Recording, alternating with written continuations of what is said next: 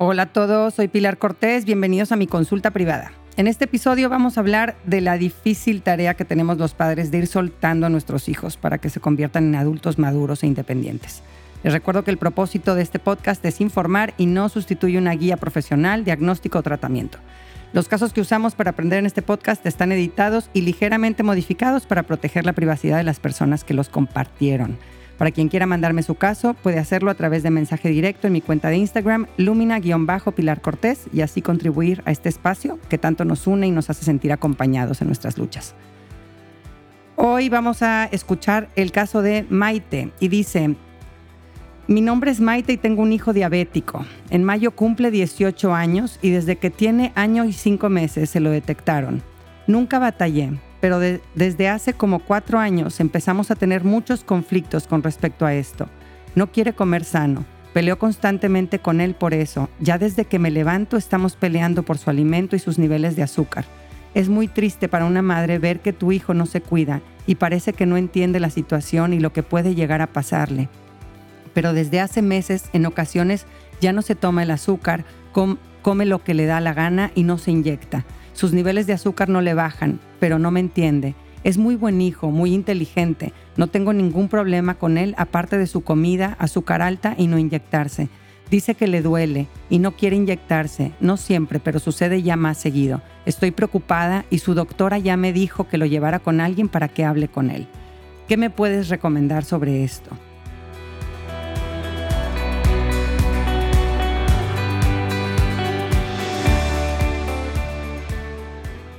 Ay, Maite, pues no me puedo ni imaginar tu impotencia de no poder controlar algo tan importante para la salud de tu hijo y ver lo que se está haciendo daño y, que no se esté cuidando. Cuando nos dicen que en la educación de los hijos hay que ir soltando, pues no, no dimensionamos lo difícil que puede ser hasta que te topas con una situación como la tuya, que te enfrenta a un dilema enorme. ¿Suelto o me meto más? ¿Obligo? ¿Castigo? ¿Lo dejo lastimarse o impongo mi voluntad? Yo ahora que tengo hijos adolescentes, me acuerdo de las cosas que me preocupaban cuando eran chiquitos y digo, peanuts, ¿no? Eran cacahuates comparados con lo que viene ahora. Y, con todo y eso, los míos eran unos kamikazes. Me la pasaba estresada porque no se raspe sus rodillas, que ya se llenó de espinas, que no se aviente con su carrito por las escaleras, que se le van a romper los dientes.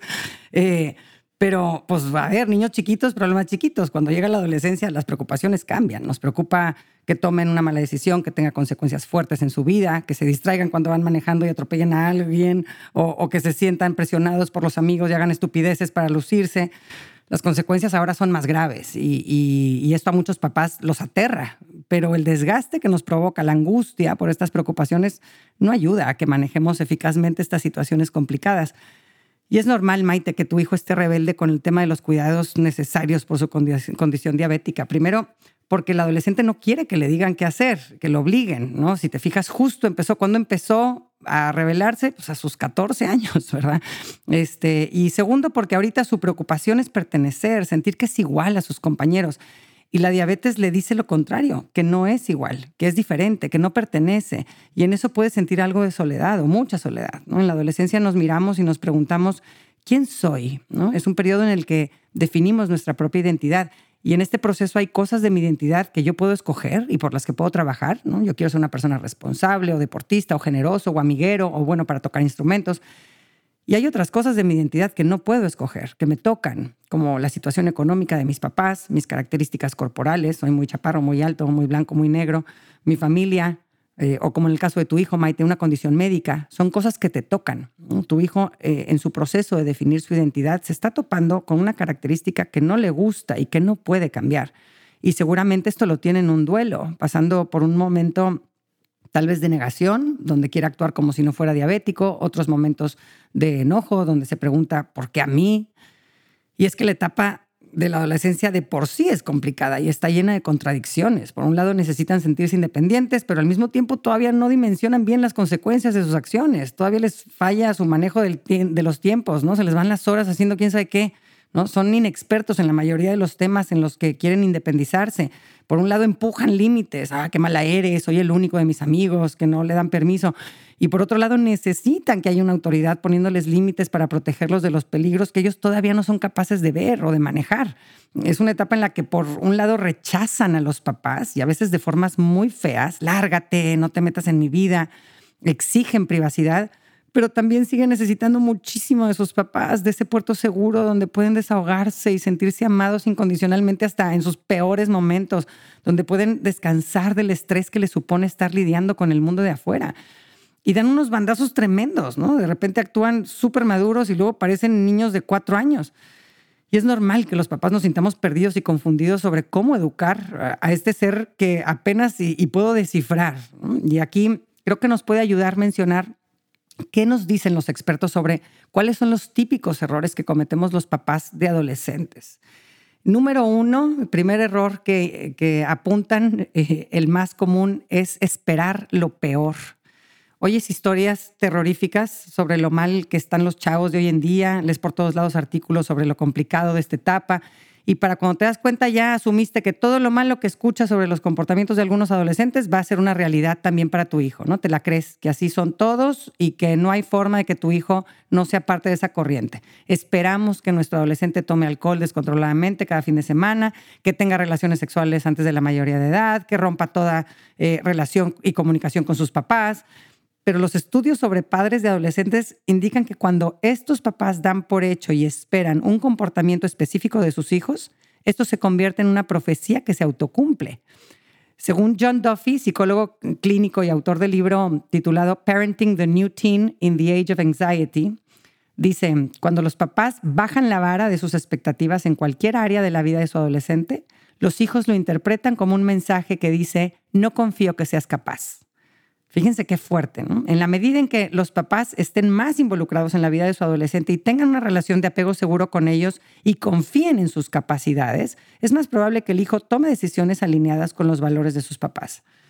Segundo error que suelen cometer los papás de adolescentes según expertos, retirarte de tu papel de papá o mamá porque tu hijo ya está grande.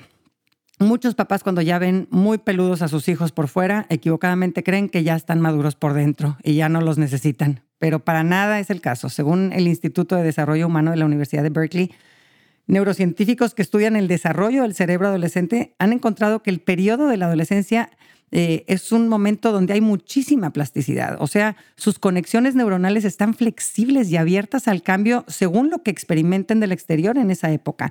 Y esto abre una ventana de oportunidad enorme para los papás de conectar en un nivel más profundo como tal vez nunca habías conectado, de disfrutar a tu hijo como tal vez nunca lo habías disfrutado, de compartir actividades nuevas con él. Y este mismo estudio descubrió que los adolescentes que tienen una relación fuerte y positiva con sus papás tienen una mejor autoimagen, mayor estabilidad emocional, relaciones más profundas y significativas y son menos propensos a experimentar una depresión o tener comportamientos arriesgados. Tercer error típico de los papás de adolescentes, ser su mejor amigo. Claro que es importante y padrísimo compartir unas buenas risas y platicadas con tu team. Hablar como cuates de ciertas cosas, como si habláramos con un igual, creo que es de lo más divertido y bonito que puede tener este, el tener un hijo en esta etapa. Pero tu adolescente debe saber que cuando surge una situación difícil o peligrosa, tú vas a tomar el rol de papá y no el del amigo. Tu rol es principalmente ser una figura que tu hijo respete y admire pero pues esto a veces va a implicar que no siempre le guste. Y está bien. Error número cuatro, tratar con mucha seriedad cuestiones triviales.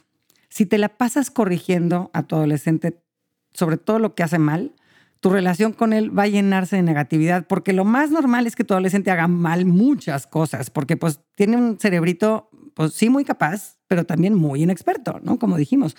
Eh, sale con ropa no adecuada para la ocasión o para el clima, se tarda siglos peinándose, dejó su lunch que con tanto amor le preparaste, le dio una rayadita al coche porque no calculó bien la entrada por el portón, dejó en casa de su amiga los aretes finos que le prestaste o llegó con el pelo pintado de morado, ¿no? Estas son situaciones que podemos tratarlas con menos intensidad, o algunas incluso pasarlas por alto. Porque si nos enfocamos en todo lo que no nos parece o nos incomoda de nuestro adolescente, vamos a vivir agotados y desgastados y ellos también. Quinto error, no tratar con seriedad lo que es realmente importante. Si sospecho que mi hijo está probando drogas y veo que está faltando muy seguido a clases, pues es un error si no intervengo, esperando sentadito en mi sillón, a, pues a ver si es solo una, una fase que va a pasar y diciéndome que es algo normal en la adolescencia. A ver, es normal que el adolescente experimente con diferentes cosas y personas en su proceso de definir su propia identidad, pero en esta búsqueda algunos pueden rodearse de ambientes tóxicos y empezar a tener comportamientos destructivos. Ese sí es momento para que los papás hagamos nuestra aparición y conectemos con nuestro hijo para indagar sobre las causas de este comportamiento y poderlo guiar. Un sexto error que indican los expertos que solemos cometer los papás de adolescentes es no dar seguimiento a las consecuencias. Esto es lo que se conoce como una paternidad inconsistente. A veces sí, a veces no. Mi mamá a veces a esto le da mucha importancia, a veces lo deja pasar. Me dicen una cosa, pero luego no sucede. Esto confunde mucho al niño y no le da un mapa de comportamiento concreto, esperado, claro dentro de su casa. Error número siete, y este error es muy triste y muy común, darse por vencido ante los rechazos del adolescente. Eh, el cerebro adolescente está programado para rechazar a sus figuras principales de apego eh, como un paso necesario para convertirse en un ser independiente de, mamita y papito. Eh, en esta etapa lo normal es que los papás seamos rechazados todos los días en nuestros intentos por acercarnos a nuestros hijos. Y por lo mismo es importante que tengamos bien identificada y trabajada esta herida si la traemos cargando desde nuestra niñez. Les recomiendo el episodio 4 de esta segunda temporada sobre la herida de rechazo. Oye, mijito, ¿quieres venir al cine con nosotros? No, me voy con mis amigos. Vamos a hacer galletas, tengo mucha tarea. Mm, te voy a, ver a la presentación de tu proyecto en el colegio. Ok, pero no me hables, hazle como si no me conocieras, ¿no? Rechazo, rechazo, rechazo. Muchos papás interpretan este rechazo como un mensaje definitivo y absoluto ante el que se retiran y dejan de esforzarse por tener momentos de cercanía con su hijo. Error número 8, ser demasiado duros o demasiado blandos si somos rígidos, castigadores y autoritarios, porque lo digo yo y me vale lo que tú digas, nuestro adolescente va a, sentirse sofocado, controlado en su necesidad de independencia y probablemente empiece a decir mentiras y a rebelarse. Y si apretamos poco, lo más seguro es que nos atropellen y atropellen a todos, ¿no? Entonces, además de que no les estamos enseñando a llevar una vida con estructura y fuerza de voluntad, ¿no? Pensando en los demás. El reto de la paternidad en la adolescencia consiste en encontrar un balance entre apapachar, proteger, escuchar y guiar por un lado y permitir a los hijos explorar, experimentar y hacerse independientes. Y aquí los expertos nos indican que el mejor estilo de paternidad, sobre todo en la etapa de la adolescencia, es el democrático, donde se aplica una disciplina positiva. Los papás que adoptan este estilo de paternidad consideran que tanto el niño como los papás tienen derechos y que las necesidades de ambos son importantes. No solo existen las opiniones y necesidades del niño, como en el estilo de paternidad permisivo, ni solo se consideran las opiniones y las necesidades del papá como en el estilo de paternidad punitivo o autoritario. Eh, los papás con un estilo democrático consideran y comprenden el punto de vista o la realidad subjetiva del hijo, son capaces de validarla, aunque no estén de acuerdo, y cuando practicamos este estilo de paternidad efectiva, no necesitamos usar la fuerza física para disciplinar al niño, sino que ponemos reglas claras en conjunto con las explicaciones lógicas que llevan detrás y juntos acordamos consecuencias lógicas o naturales. Ahorita nos vamos a meter más a fondo en este, en este tema. Así que pasemos a la práctica. ¿Qué podemos hacer para poner límites y aplicar una disciplina eficaz con nuestro adolescente que al mismo tiempo necesita independizarse y aprender a tomar sus propias decisiones? Primer punto, haz equipo con tu pareja. No mencionas en tu mensaje, Maite, si el papá de tu hijo está vivo o presente en la vida de tu hijo. Si sí existe, hay que subirlo al camión. Si no es así, eh, es importante que hagas equipo con alguna figura paterna de tu hijo, abuelo, tío, padrino, coach de soccer, ¿no? Para que la disciplina de tu adolescente no recaiga solo en ti papá y mamá son figuras muy importantes en la aplicación de la disciplina durante la adolescencia y cuando no somos equipo es muy fácil que el niño encuentre vías por donde evadir los límites que intentamos poner. Eh, según los Centros para el Control y la Prevención de Enfermedades de Estados Unidos, el apoyo de papá y mamá es el factor de predicción más fuerte de que los adolescentes y adultos jóvenes seguirán su plan de tratamiento de la diabetes. Así que es muy importante que podamos hacer equipo para estar ahí juntos eh, con este mismo objetivo. Número dos, repara la relación entre tú y tu hijo. Si no tienes una buena relación con tu hijo, difícilmente vas a poder tener una influencia en su comportamiento. Dices en tu mensaje, Maite, peleo constantemente con él por eso, ya desde que me levanto estamos peleando. Estás permitiendo que el conflicto opaque todo lo bueno que es y que hace tu hijo. Dices que es muy buen hijo, o sea que seguramente tienes temas de sobra que aplaudirle, temas diferentes sobre de qué hablar con él, Y es muy común lo que te está sucediendo, Maite, porque cuando los papás vemos una situación de peligro grave, como la que estás viviendo tú con tu hijo, pues nuestra amígdala se activa y hace que nos enfoquemos específicamente en lo que nos provoca este pavor y anula todo lo demás que no representa una amenaza. Lo minimizamos, lo ignoramos. Eh, el problema con esto es que la relación se vuelve principalmente negativa y cuando esto pasa se ve afectada toda la familia. No es algo solo entre tú y tu hijo. Los demás hijos también la están sufriendo. Es todo un ambiente en la casa espantoso. Mm, así que necesitas dedicar tiempo para volverte a enamorar de tu hijo y él de ti de pasar tiempo exclusivo para conectar y disfrutarse de reírse, de hablar de otras cosas, de abrazarse, de tener conversaciones banales. Eh, contempla el ser humano hermoso que es tu hijo y hácelo ver. Eres un espejo en el que tu hijo se ve y si siempre reflejas cosas negativas, esto se convertirá en su identidad. No soy suficiente, todo lo hago mal, Así se va a mirar a sí mismo. Así que empieza a reconocer y celebrar todo lo bueno que tiene y que hace. Y no se trata de volver tabú el tema con el que esté batallando tu hijo adolescente, sea el que sea, ¿no? Las calificaciones, los amigos, el abuso del alcohol, eh, el maltrato a los hermanos pequeños. En el caso de tu hijo, Maite, el tema de la diabetes. Claro que hay que hablar de estos temas de conflicto con nuestros hijos, pero hay que buscar momentos con principio y fin para hablarlos, no que sean el tema constante. Y, cuando toques el tema de conflicto, dedica mucho tiempo para solo escuchar lo que tenga que decir tu adolescente, eh, preguntarle cómo se siente con respecto a este tema, qué necesita, si algo le preocupa, si algo le molesta, cómo le gustaría que fueran las cosas, etcétera.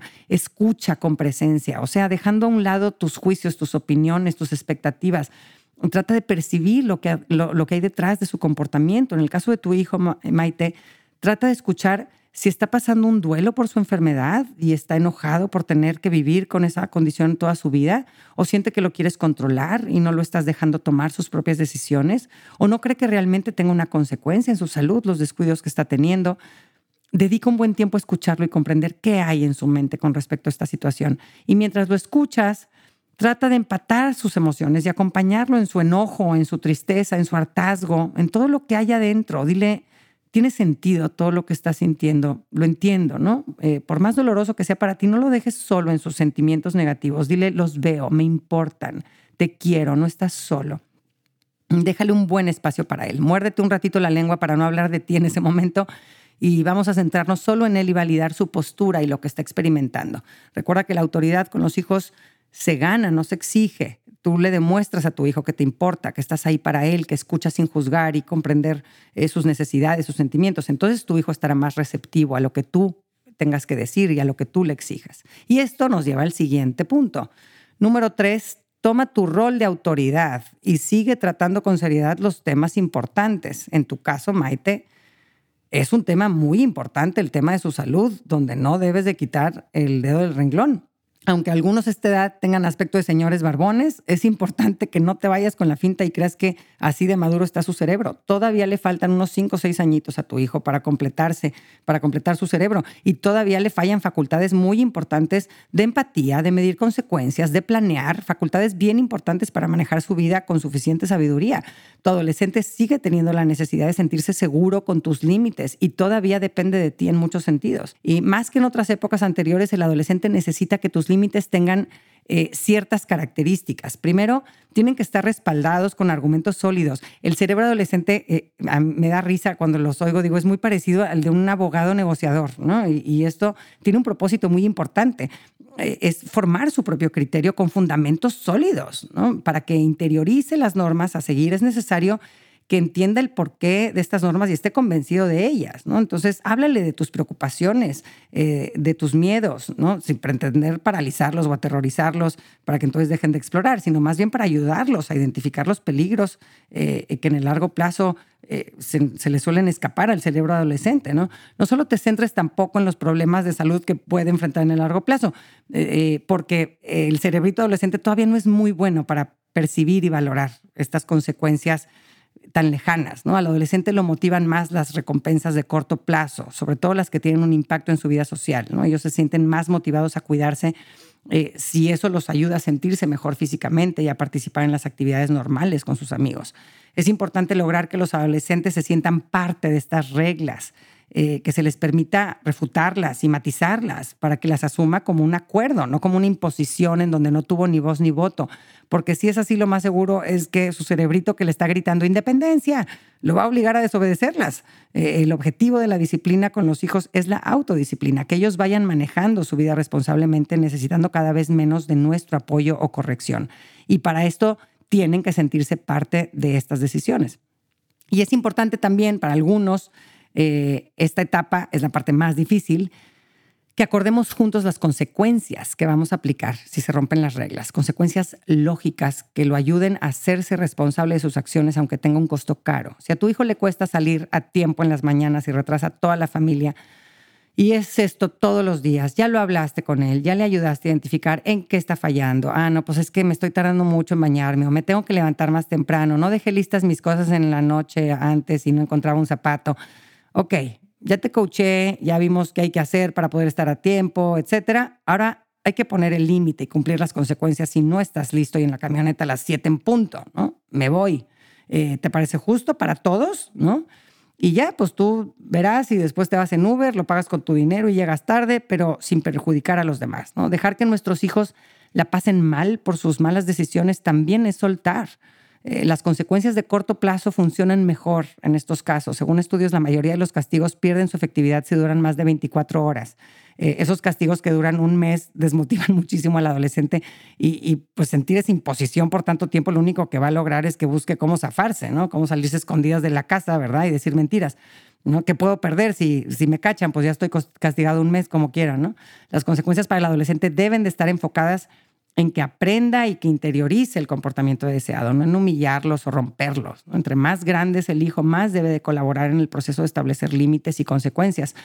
Tú siempre teniendo la última palabra, por supuesto, ¿no? En tu caso, Maite, haz lluvia, lluvia de ideas con tu hijo sobre qué consecuencia pueden aplicar si no se inyecta, si se salta la cita con su doctor, si descuida su alimentación y permite que suban sus niveles de azúcar, Tienes que demostrar firmeza en tus límites para que él entienda que estás hablando en serio y que podrás ser flexible en muchas cosas, pero en las importantes no vas a aflojar porque lo amas, porque tu hijo es lo que más quieres y por eso vale la pena pasar por las incomodidades que sean necesarias en eh, poniendo los límites. Número cuatro, suelta el control en otras áreas de la vida de tu hijo. Escoge tus batallas y, y dale libertades que lo ayuden a compensar el control que pueda sentir por el tema de sus cuidados de salud. Eh, podemos verlo como hacer con tu hijo un trueque, ¿no? Un, intercambio de libertades. Vas a comprometerte a hacer algunas cosas que no te gustan con tus cuidados de salud, pero pues vamos a compensar con otras áreas donde puedas sentirte más libre. Tal vez puedas ampliar su horario de salir en la noche, que pueda disponer de la casa para hacer reuniones con sus amigos cada X tiempo, eh, o si logra durante seis meses cuidar de su salud como un campeón, va a poder ir al viaje de fin de semana a las cabañas con sus amigos, ¿verdad? Porque pues ya está demostrando que tiene la madurez para hacerse responsable de sí mismo. La libertad se la va a ganar él y podrá hacer más cosas y ser más independiente en la medida en que él asuma la responsabilidad y el cuidado de su salud.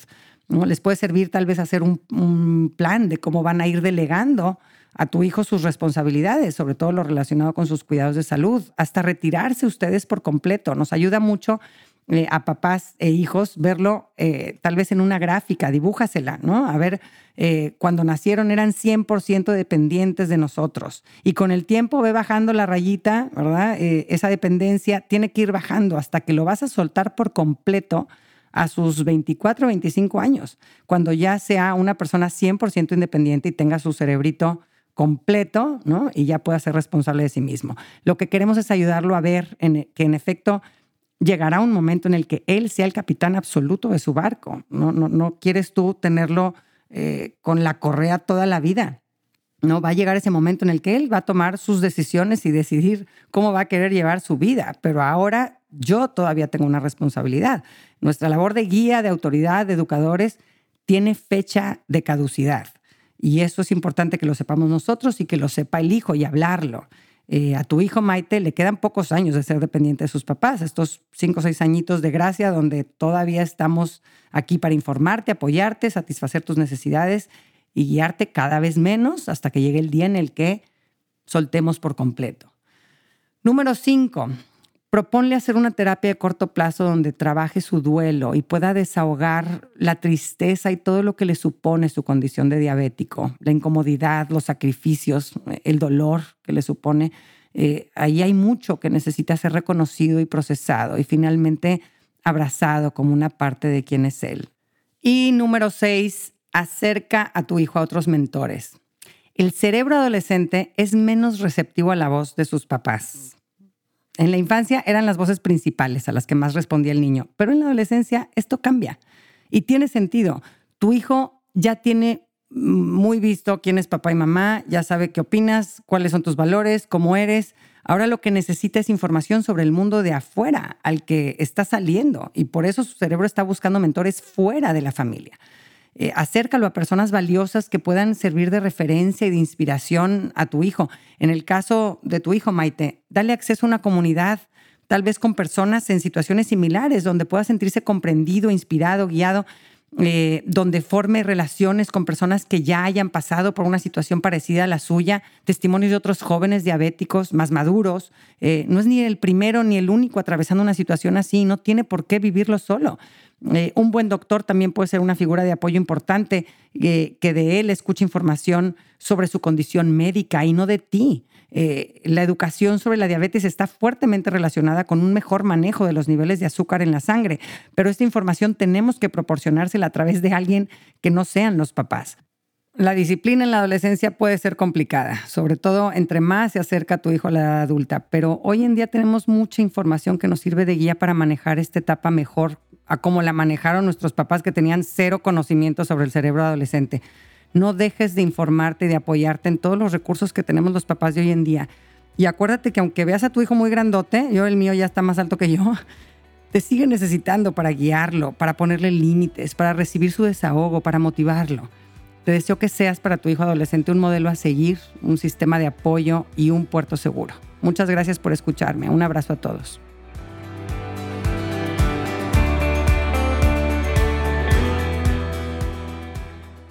Gracias por acompañarme. Ojalá que hayas recibido a través de este podcast, aunque sea un poquito de luz. Si te gustó lo que escuchaste, suscríbete y aliméntate semanalmente con contenido que te ayudará a construir una vida mejor. Si quieres compartir la luz que te llevaste de este tema, puedes enviarnos tus comentarios por mensaje de voz o por escrito al número más 52 8111 930543 o por email en consulta privada arroba luminapilarcortés.com, cortés con S. En mi página puedes accesar a talleres en línea y más material educativo. Encuéntrame en www.luminapilarcortés.com.